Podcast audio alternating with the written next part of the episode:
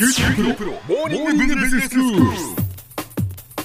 今日の講師はグロービス経営大学院の村尾恵子先生です。よろしくお願いします。よろしくお願いします。これからの時代に必要な力というお話をしていただいています。まあ、とにかくもう環境がどんどんどんどん変わっているそんな中どういう力が私たちには必要なのかっていうことですが、はい、先生今日はどういうお話でしょうか？はい。今日はやっぱり言葉まあコミュニケーションまあそ人間に残る部分っていうのはやっぱりそこすごく大事な部分だと思いますので、えー、まあちょっと改めて、えー、言葉というものについて考えてみたいなというふうに思います。はい、でまあ日本っていわゆるハイコンテクスト文化の国って言われるんですよね。どういうことですか？ハイコンテクストっていうのは、うん、例えばコミュニケーションとかまあ人と意思疎通を図るときに、まあ、前提となる文脈例えば言葉、まあ、日本人って同じ日本語全員喋りますし、うん、あるいは価値観、うんと、一般的な価値観が大体揃ってますし、はい、まあ、考え方つまりそういったのが前提となる文脈が非常に近い状態のことをハイコンテクストっていうふうに言うんですね。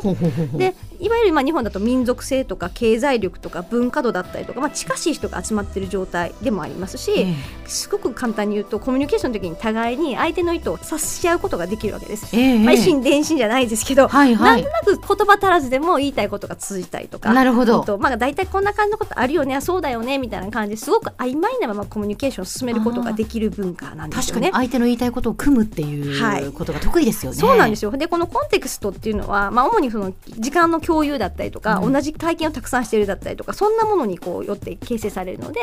まあ、よく同じ釜の飯を食ったとかってよく言ったりとかしますけども、まあ、あれも明確にその状態なわけですよね。なので日本って同じ教育を受けて、大体教育レベルも一緒で、同じ言語をしゃべって、うん、で今までは特に昭和の時代っていうのは家族像だったりとか、なんかそういったところもやっぱり同じような同質性が非常に高くって今度会社に入ったら終身雇用で、今度はこの一つの会社のそのコンテクストに染まって、はい、で実は会社出たら全然通じないみたいな。うちの会社の常識はあれ？そちらの非常識だったんですか？みたいな ことが起こるような。まあそういうのが結構日本ってやっぱり多いんですよ。えー、でこれって実は聞き手の能力がとても高い、まあ、高いっていうか、うん、勝手に感じてくれるので、はい、あのコミュニケーションをするその話し手側の能力が弱くても察してもらえるんですよね。うん、で結果として話し手の責任も問われないし、まあ曖昧なままでもこう OK だしロジックなくても、まあ、それでもまあまあ分かるよみたいな感じでコミュニケーションできちゃうのが日本語で、で欧米って逆なんです。主語述語目的とか明確で、言葉の構成からして違うわけですが、はいはい、なので、逆に今度は話し手側の努力が必要なんです分かってもらうためには。つまり国が違うとか、文化が違うとか多国籍国家だったりとかすると、はい、まあ、前提の価値観が全然バラバラなんでかなり努力をして前提を揃えてこういう前提でこうなんです。言葉の定義はこういう定義ですって丁寧にコミュニケーションしていかないとちゃんと正しく理解してもらえないので伝わらないんですね。なので言葉にもすごくこだわるってことだと思うんですよね。なので、まあ、日本はまあそういう文化を持った国だってことをまず理解することがとても大事ではい、でさらに日本では転職をするとかって文化もあんまりなかったんで今までは。えー、なのでまあ、そのままずっとやっていけたわけですよね。そうですね。ででもやっぱりこれからの時代ってかなりこう社外の人と多様な人と関わっていくとか、えまあ、職種が全然違う人とプロジェクトを組んでいくだったりとか、はい、まあ、うん、といろんな国の人が日本にもやっぱり来てくださっていて、うん、グローバルで多様な環境の中で一緒に仕事していくっていうこともやっぱり増えてきているので、えなんかちょっと最近しんどいなコミュニケーションってはそういったとこなんですよね。よく転職した人がなんかいきなりすごい前の会社じゃすごい実績上げてたのにうちの会社来たら全然だけどみたいなことがあることもあるんですが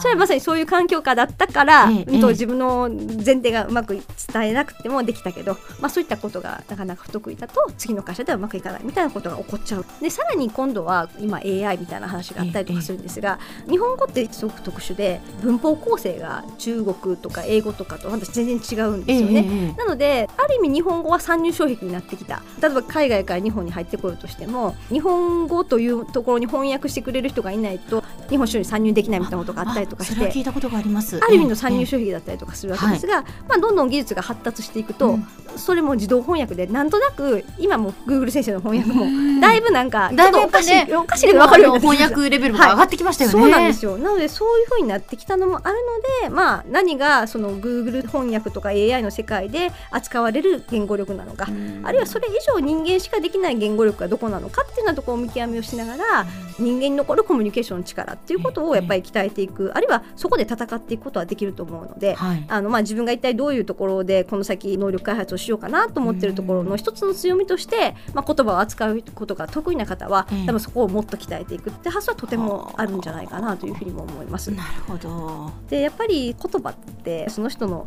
世界観の豊かさだと思うんですよね。ぴったりの言葉がなかったら表現しきれないわけですよね。そうですね。なんだけどその言葉が豊かな人はなるほどそういうことなのねみたいなことをうまく表現されたりとか、ええ的確な言葉でやっぱり表現したりとかするんですが、はいそれはボキャブラリーですね。語彙力語の豊かさ、ね。みたいなことなんかもやっぱりあるので、ええええ。まあ、そういうふうに表現しきれるような能力っていうのは鍛えていくとまだ人間にしか残ってない、まあ、特に日本においてはなかなかそれをテキストベースにできないみたいなのもあるので大事なんじゃないかなというふうにも思ったりとかそね。まあ、それも大事な力かなとは思います。うん。なのである意味そのどれだけそういった言葉を仕入れれるかとか、ええ。自分が持ってない言葉を持ってる人と出会っていくと、はい。はいまあ、新しい世界とか言葉が広がる。うん。言葉が広がるってことはやっぱり情感が広がって世界観が広がっていくってことだと思うので、ええまあ、そういった意味ではたくさんの人と出会って、うん。できたら普段自分が合わない人とか、はい。全然違うところにいる人とか、はい。全然違うこう領域の専門家とかと話していくとなんかどんどんどんどんその言葉を扱えるところが広がっていくんじゃないかなとは思いますね。そうですね。な。じゃあ先生そのこれからそのまあグローバルな時代で、例えばその英語ができた方がいいとか、中国語だったりそのスペイン語だったり扱う人たちが多い言語をこう学んでいこうという中、やはり日本語っていうのもきちんとこう学んでいかないといけないいう。はい、なんか個人的には何に使うかだと思うんですけれども、下手に英語学ぶよりも使いこなせないんだったらね、英語はもしかするとそれこそ日本語を入れたら Google 先生がそれなりにやり取りできる英語にしてくれるかもしれないし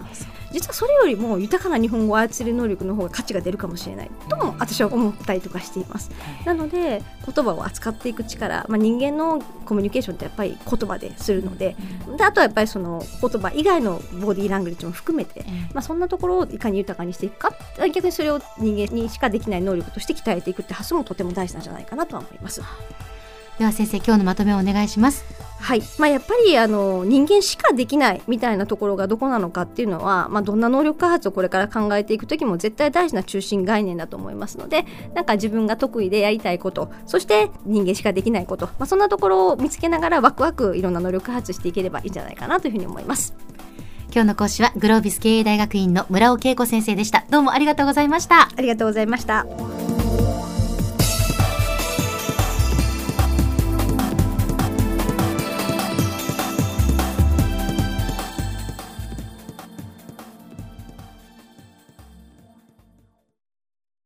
QT PRO は通信ネットワーク、セキュリティ、クラウドなど QT ネットがお届けする ICT サービスです。